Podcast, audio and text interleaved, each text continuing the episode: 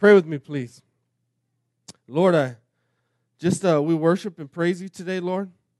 We have a lot of ground to cover, and this ser- this sermon is not even about the transfiguration, Lord. We're gonna we're gonna see a bigger picture of what you're doing in in the life of the disciples, Lord. So so I just pray, Lord, that you would give us eyes to see, ears to hear, Lord, eyes that just that are able to perceive spiritual things, ears that are able to understand spiritual things. Would you speak to us today, Lord? Would you help us see even ourselves in, in the disciples as they're they're confused and they're they're doubting and they're not accepting your mission, Lord? How often are we confused in life, not knowing what you're doing in our life, and doubting, doubting maybe your love or, or that you care or that you're in control? And, and, and resistant to your will, Lord. We can be that way. We're just like these disciples, or uh, as we're your disciples. So, uh, so teach us, Lord. Shape us and mold us by this. Don't let's put a bunch of facts in our our head, but but change us, Lord. In Jesus' name we pray. Amen. You can have a seat. So, uh, last week what we saw was Jesus dealing with the spiritual blindness of, of his disciples. We saw a big moment last week, right? He, he, he, where Peter confesses Jesus as the Messiah, right? This is a big moment. Jesus even tells him, hey, man hasn't revealed this, God has revealed this to you. Right? God's healing their spiritual blindness. And, and we saw the picture of, of the man who Jesus healed his, his physical blindness in stages. And that was an illustration for how God is, is healing the spiritual blindness of his disciples. He's doing it in stages. He's taking them from blind to blurry to clarity.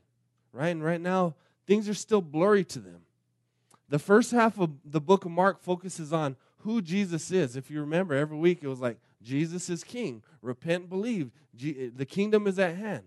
Now, the second half of the book of Mark is focuses on his mission, right? And we're going to see over and over and over Jesus bringing up the cross, right? It's all about the cross and, and his resurrection. And right now, the, the disciples are not able to accept his mission. They're resistant to his mission. If, if you even remember last week, Peter rebukes Jesus when he says he's going to go to the cross and die and rise again. He rebukes Peter or Jesus. And so, so they're not they're not able to accept it. And so what Jesus is doing is, is he's strengthening their faith, bringing them to a place of acceptance, and, and he's taking them from blind and demanding where they were at to seeing and surrendering. Right? He wants them to surrender fully to his to his who he is and his mission for their life. And they don't fully get that until after after he rises again and, and they're, they're filled with the Holy Spirit, are they able to fully see? But you see Jesus taking them through this process. And so I think that is the big picture of what we're looking at today. Now, we're going over 39 verses. So this sermon's not about the transfiguration. We're not going to go deep into every little section of Scripture we're going to look at, but we're trying to take a, a more of a 10,000 foot approach to see what is Mark communicating? What's going on? What's the big picture? And sometimes it's really helpful to look at scripture that way. You know? So so that's what we're going to do. We can't talk about everything in the transfiguration. I mean th- this this text that we're going over could easily be four or five sermons. All right? So so let's look take a look at it here. We see the transfiguration and what we learn from this is that faith requires listening to Jesus. All right? Get that? If you're taking notes, write that down. Faith requires listening to Jesus. That's what we're going to learn from this. So Jesus takes the uh, inner three, Peter, James, and John, up the mountain. It tells us he's transfigured before them, right? There's this amazing mountaintop experience that these guys get to see. See Jesus in all in the fullness of his glory, the, his divine nature being revealed to them right? They, his clothes become dazzling white, like no one could bleach them. This, this is an amazing scene, right? Moses and Elijah are there. And I believe they're there, by the way, to, for the disciples to see, well, he's not Moses or Elijah. He's not one of the prophets, all those prophets were pointing forward to Jesus, right? He is not one of the prophets. He's, he's God. And, and that's what they're, they're getting to see, right? As God's building their faith. Now, Peter responds with a fearful statement, right? He suggests building these, these tents when he's up there. He doesn't know what to say. Usually, if you don't know what to say, you probably shouldn't say anything. right? But Peter, if he doesn't know what to say, he's just going to say whatever comes to mind, and he suggests building some tents. Now, it might seem strange to us, but but what he's what he's thinking is is still old covenant. He's thinking about God God's dwelling place being in a tent, right? With with the tabernacle, with the temple. Like, hey, this is amazing. God God's going to dwell here again. But but but he's misunderstanding, right? Because it's it's not about here and now at that moment. Jesus has a greater plan, right? An eternal plan, and, and that's what he's trying to reveal to Peter and the disciples. And then you see another thing here, another thing that shows that they're confused. They're confused, right? They're still confused. And in verse 10, you see that they're questioning what this rising of the dead might mean. Right? These guys, they, you see that they don't understand it. And so they ask Jesus this question Why do the scribes say Elijah must come? Right? And this is more a more subtle attempt to resist Jesus' mission. Right? This is more subtle than, than rebuking Jesus, but they're still resistant. They're not accepting it. They're saying, well, what, what about Elijah? Right? And so Jesus responds to them with, with three things. And I wrote basically what I what I did was I wrote a summary of of in my own words of what Jesus is saying to them. So listen to this. Here's what Jesus is saying to them. This is the summary of verses 12 through 13. He says, "Yes, Elijah does come to restore all things, but that doesn't eliminate my need to go to the cross. Don't you realize that the scriptures say the Messiah will come, be despised and rejected, be pierced for man's transgressions, and crushed for man's iniquities. By the way, Elijah has come. His name was John the Baptist, and they locked him up and eventually beheaded him. That's what Jesus is saying in those three verses. That's what he's trying to get them to understand. Right? He wants them to know that there's, there's no avoiding the suffering that Jesus is about to face. Right? There's no avoiding the cross. They need to accept it. They need to accept it. Suffering is part of God's plan. And in here, my favorite part of it all is in verse 7. Right? In verse 7, I was just trying to help you see their confusion so you can understand what's going on when this, this cloud rolls in in verse 7. The cloud rolls in, right? Uh, the, the, a voice, the voice of God speaks out from the cloud, right? The Father speaks from the cloud and he says, This is my Son. Listen to him. Listen to him. So the way I see this is this is a, a divine shut up and listen to my son, right? He is my son. He, this is the Father confirming to them that, that He is the Messiah, strengthening their faith, and that they need to, to listen to Him. They need to stop trying to get Jesus on their terms. They need to stop, uh, stop bringing their preconceived notions of what the Messiah should do, right? Stop, stop talking about what the scribes say, stop and listen to what Jesus is saying.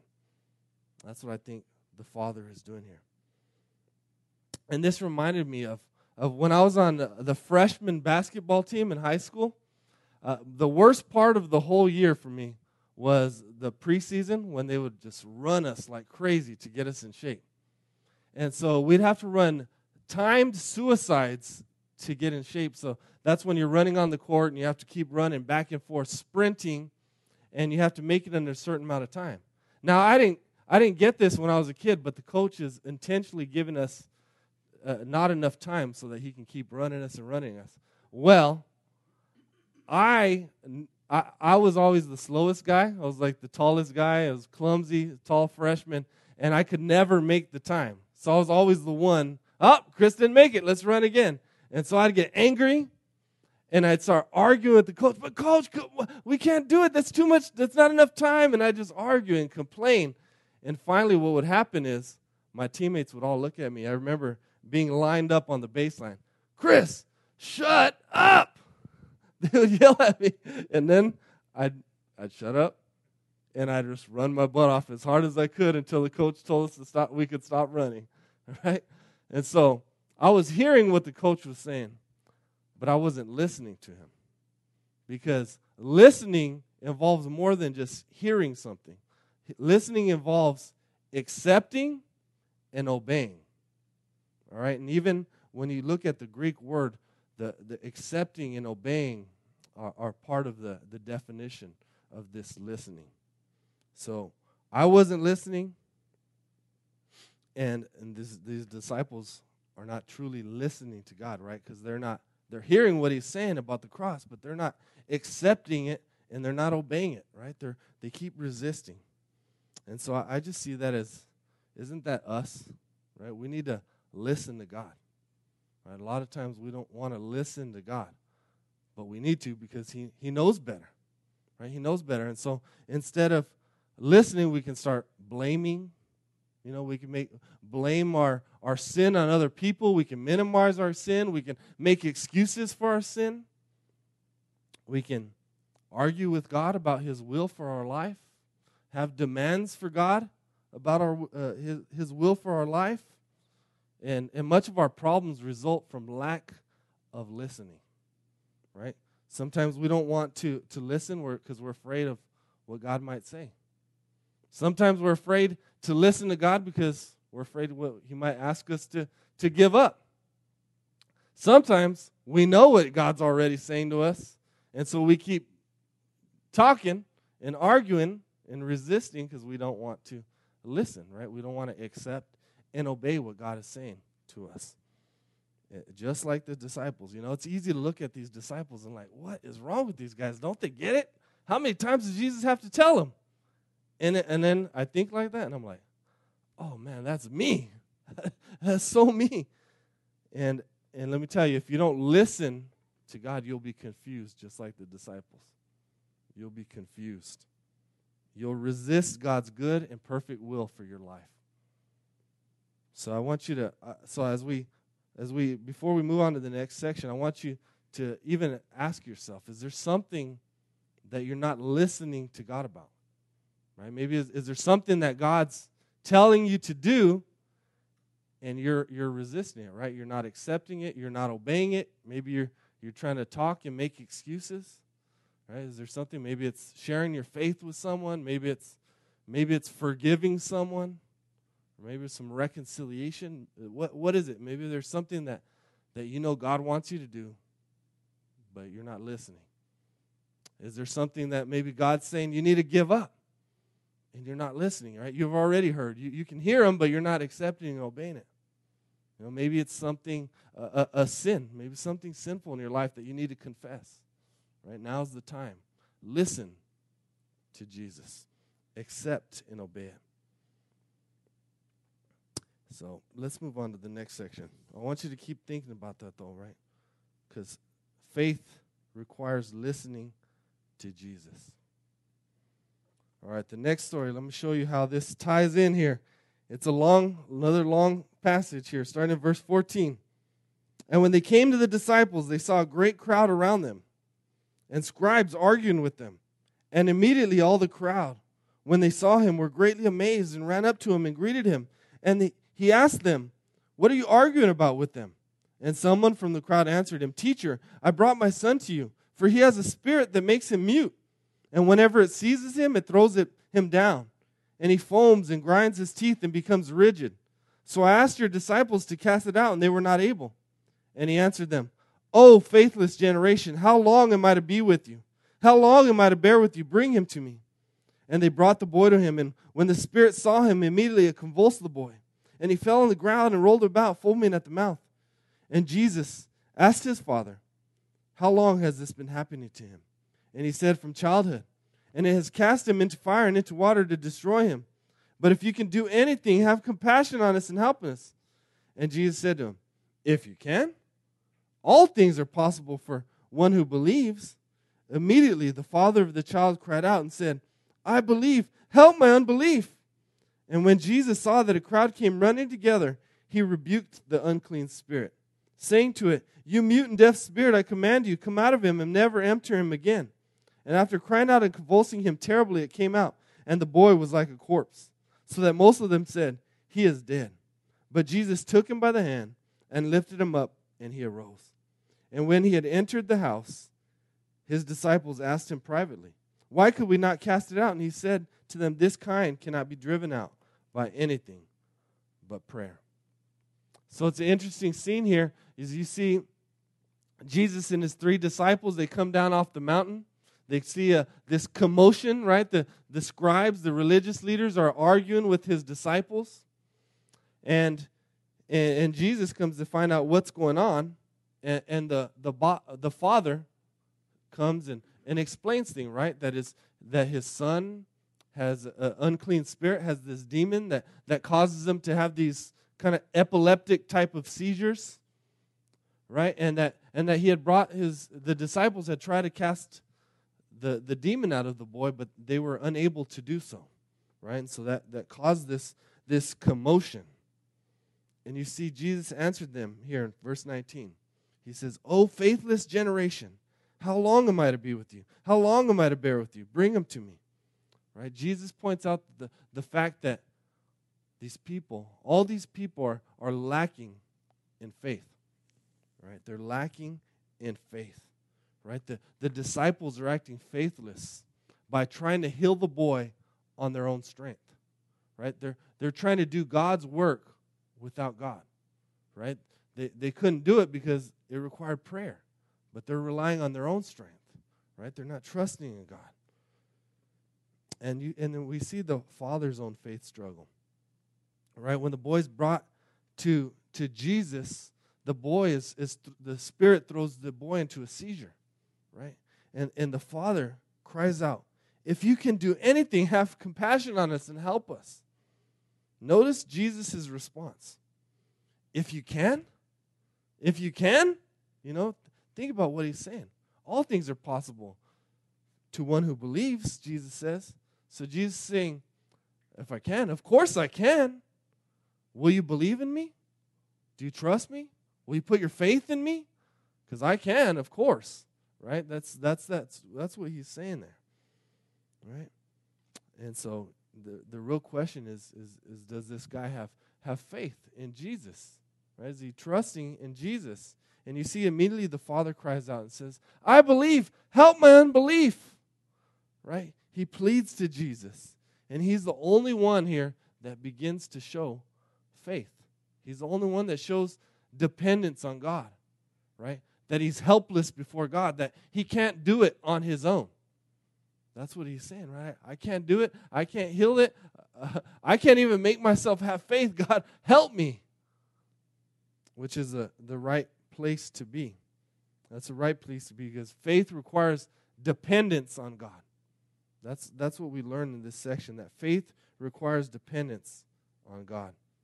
And when Jesus, when he cries out in faith, this guy doesn't have great faith. He's got really weak faith, but he's got a great object of faith, right? Jesus Christ.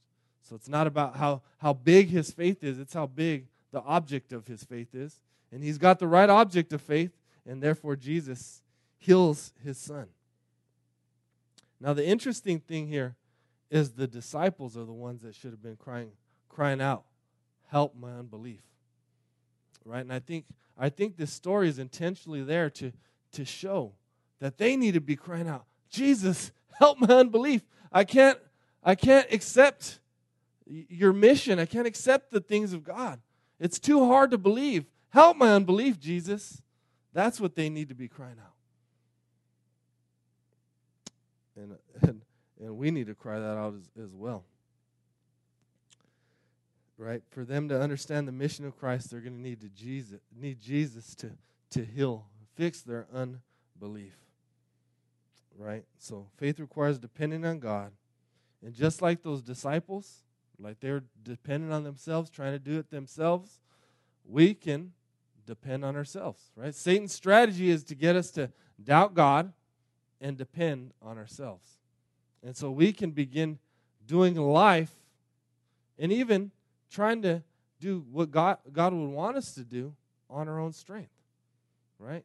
Try, you know, I, pastors can even try to do ministry on our on our own strength, right? Without God, trying to do it on our own, right? Lacking prayer, lacking lacking uh, dependence, and so I think uh, that's what we're learning here that we need to depend on God. We got to admit that we can do nothing without Him, right? We're helpless, and so especially when you're doing when you're doing God's work without without God's strength, right? We, we can't save anyone. We can't we can't open up anyone's eyes. We can't give them faith. We didn't die on the cross for them, so we were, we're dependent on God. And, and that's what that's what Jesus is trying to bring his disciples to. Right? So we, we have to admit that we can do nothing, that we're helpless. In reality, we're all we're all like the Father in this story, right? That that's the right place to be in life, is to be like God. Help my unbelief. Help me every day. You know, shape me, mold me, change me. Coming to God and, and asking Him for the strength. And, and so I thought that that was how it ties into this, this big picture. All right? So the third story, we see Jesus foretelling his, his death for the second time. All right? And we see that faith requires accepting the path of the cross. Let's take a look at it here in verse 30. And they went on from there and uh, passed through Galilee. And he did not want anyone to know, for he was teaching his disciples, saying to them, The Son of Man is going to be delivered into the hands of men, and they will kill him. And we, when he is killed, after three days he will rise. But they did not understand the saying and were afraid to ask him. Right? So again, Jesus, the, the cross is right here in the middle of this. Why? Jesus is trying to get them to understand his mission, right? The cross is, is central to the Christian faith. Right? If there's no cross, there's no salvation, there's no faith, there's no hope, we're lost. Right? If there's no cross, you might as well YOLO life, right? You only live once. If there's no cross, you better live it up now because there's nothing else. There's no hope for a future. There's no there's no uh, eternity in in God's kingdom. And so so as you look at this, you might think like, well, duh, why why can't they understand the cross? And I think it's easy for us to to say that because we we're on the other side of the cross where we can look back.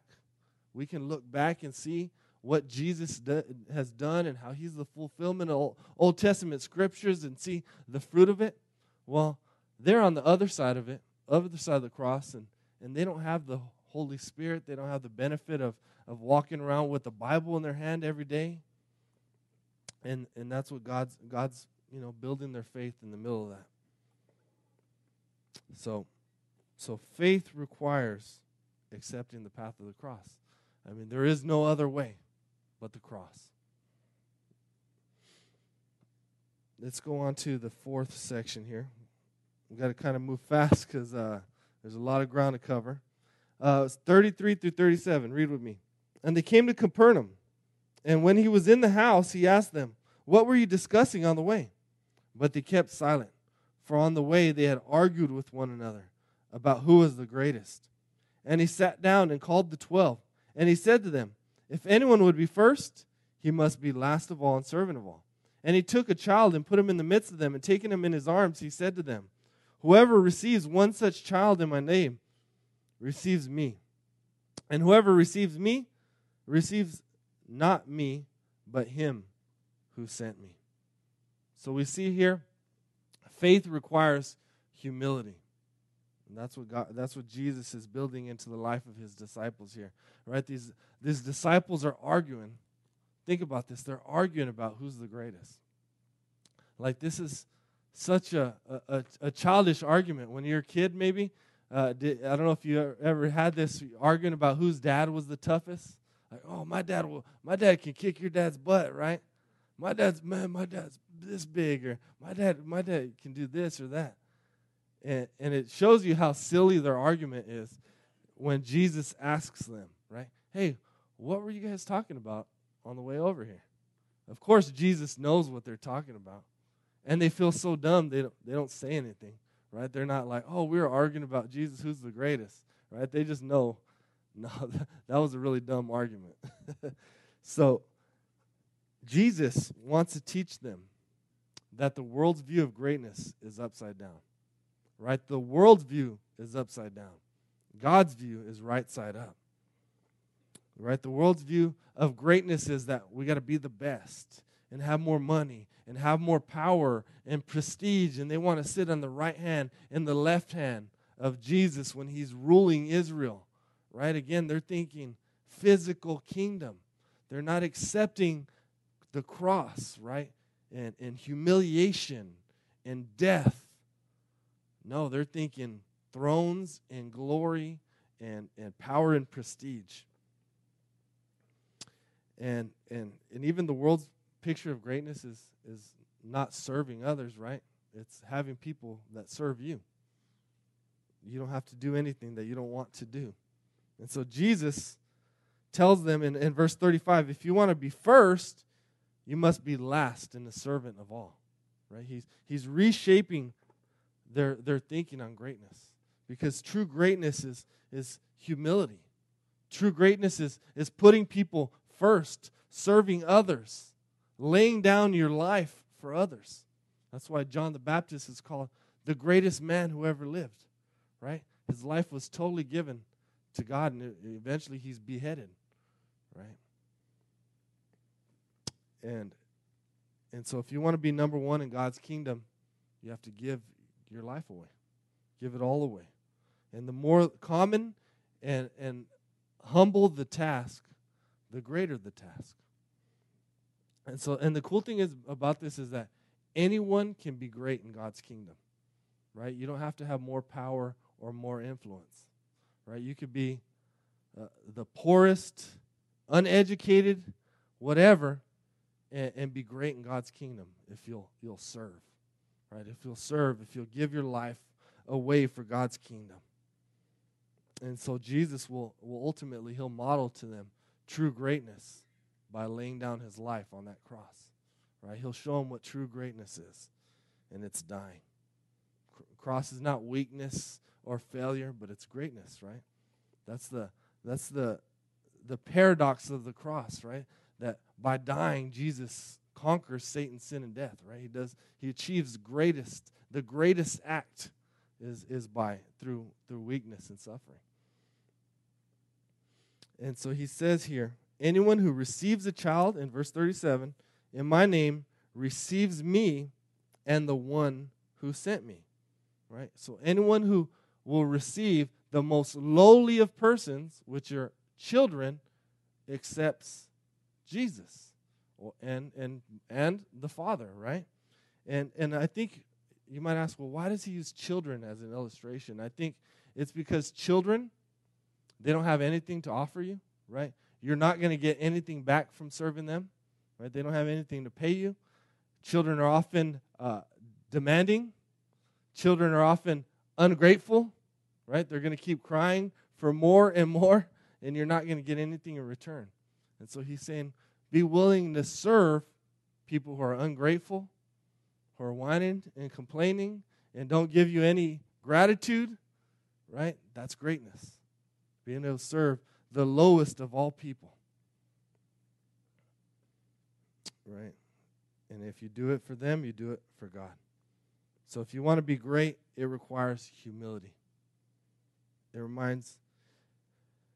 Uh, and one thing, I, I, Pastor Tim Mon from Redemption Gilbert always talks about this idea of fighting for obscurity. I really love this concept that he talks about. And so he tell he he he talks about it a lot with us, even pastors, that that we should always be looking, right? If we want to be great in God's kingdom, we should always be looking for places of, of places where we can serve and just be obscure, right? No one's going to notice it. You're not going to get any praise. You're not going to get any thanks. Look for things that keep you humble, right? Don't think you're above any task. Don't think you're above any person. And so I, I think that's just great advice. Like, if you want to pursue humility and greatness in God's kingdom, we should all be looking for those things. How can I serve, you know, my spouse and I'm going to serve them in ways they're not even going to know. I'm not going to get a thanks. Maybe they're not even going to be grateful for it, but I, but I'm going to I'm going to serve God this way. Right? How do I in how do I serve my kids this way? They're not your kids aren't going to give you a thanks a whole lot of times, right? So look for places that way. Look for places at your work, right? Look for places that you can fight for obscurity and become humble and low and put yourself below people and serve. You know, maybe it's I, I clean up the kitchen. Everyone always at work, everyone always leaves a mess. They leave all their food out. So I clean up the, the kitchen and no one ever thanks me. But I'm doing it for God's kingdom, right? So just think about those things. And so Jesus wants his disciples to understand and they and that the cross is not failing or losing, right? That the cross is true greatness. And so that's why Jesus is, is reshifting their ideas of greatness so they can accept the cross. All right? One more one more small section here. 38 through 40. It says here for Oh, am I reading the wrong spot? Mark 9. Yep. There it is.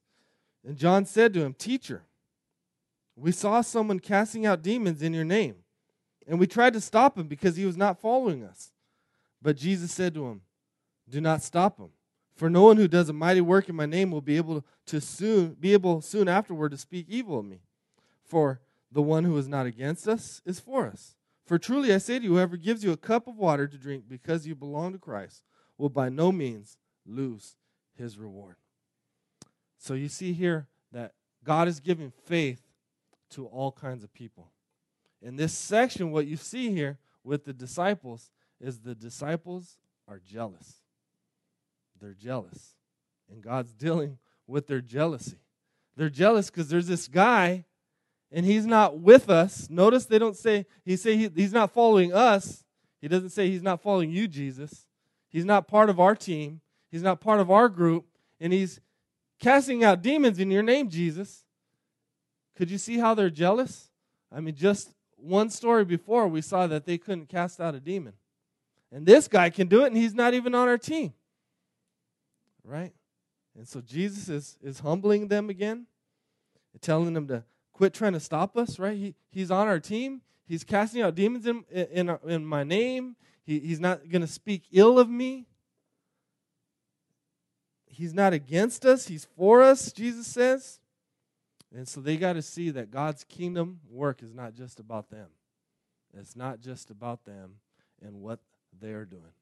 And so I, I think one thing we can learn from that is hey, God's not just working through Redemption West Mesa or Redemption Church, right? God's kingdom and, and God's plan is much bigger and broader than we could ever imagine. And God's working through other churches and us, other ministries. And I think sometimes we could see other stuff and maybe they don't do things quite like we do, right? And so we can start judging. Or maybe they, they got, maybe another ministry has some success that we don't have. And so we can get a little jealous. And so I think, you know, the, the warning here is for us as well, right? Don't get jealous. God's working through all kinds of people. He's giving faith to all kinds of people and, and and it's a and it's a big humble humble yourself all right? So you see this all right? I hope you see as i wrap up this ser- sermon that the, jesus is taking his disciples from blind and demanding right? Blind and demanding their own way to seeing and surrendering. That's what jesus is doing in all these stories right? He, he's he wants them to to listen right? Listen to what I'm saying. Accept and obey my mission. He's saying, cry out, help my unbelief, right? You need me to, to build your faith, Jesus is showing them, right? He's showing them you need to accept the cross. The cross is the only way. He's showing them eh, that uh, um, that they, this faith requires humility, right? And that he's reorienting their, their view of greatness. Do you see that? And then he's saying, and, and he's trying to bring them to further humility that, that it's not just about you guys, right? He's, he's bringing them down low. and saying, My kingdom's bigger and, and it's greater, and I'm working and I'm moving. And, I, and so I hope you can see that, and I hope we can see that we're just like the disciples, right? We need to listen, accept, and obey God's will for our lives. We need to cry out, Help my unbelief, especially when we, get, be, we begin trying to, to do life on our own without God, right? When we start walking in the flesh, is when we have problems. When we're not accepting the, the path of the cross and suffering, and even the suffering that God calls us to, right? When we're when we're trying to elevate ourselves over others or, or other ministries. So this word is just it's for the disciples and it's for us. And it was for me this week as well. So let me pray. Lord Jesus, I I pray, Lord, that you uh, would do something with this in our heart, Lord, that this would bear fruit in our heart, that you could uh, humble us, Lord, to accept your will for our lives.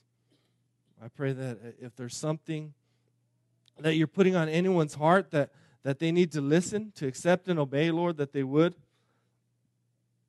I pray, Lord, that we would stop walking in the flesh, Lord, that we would walk in the Spirit and not gratify the desires of the sinful nature, Lord, that we would be dependent on you.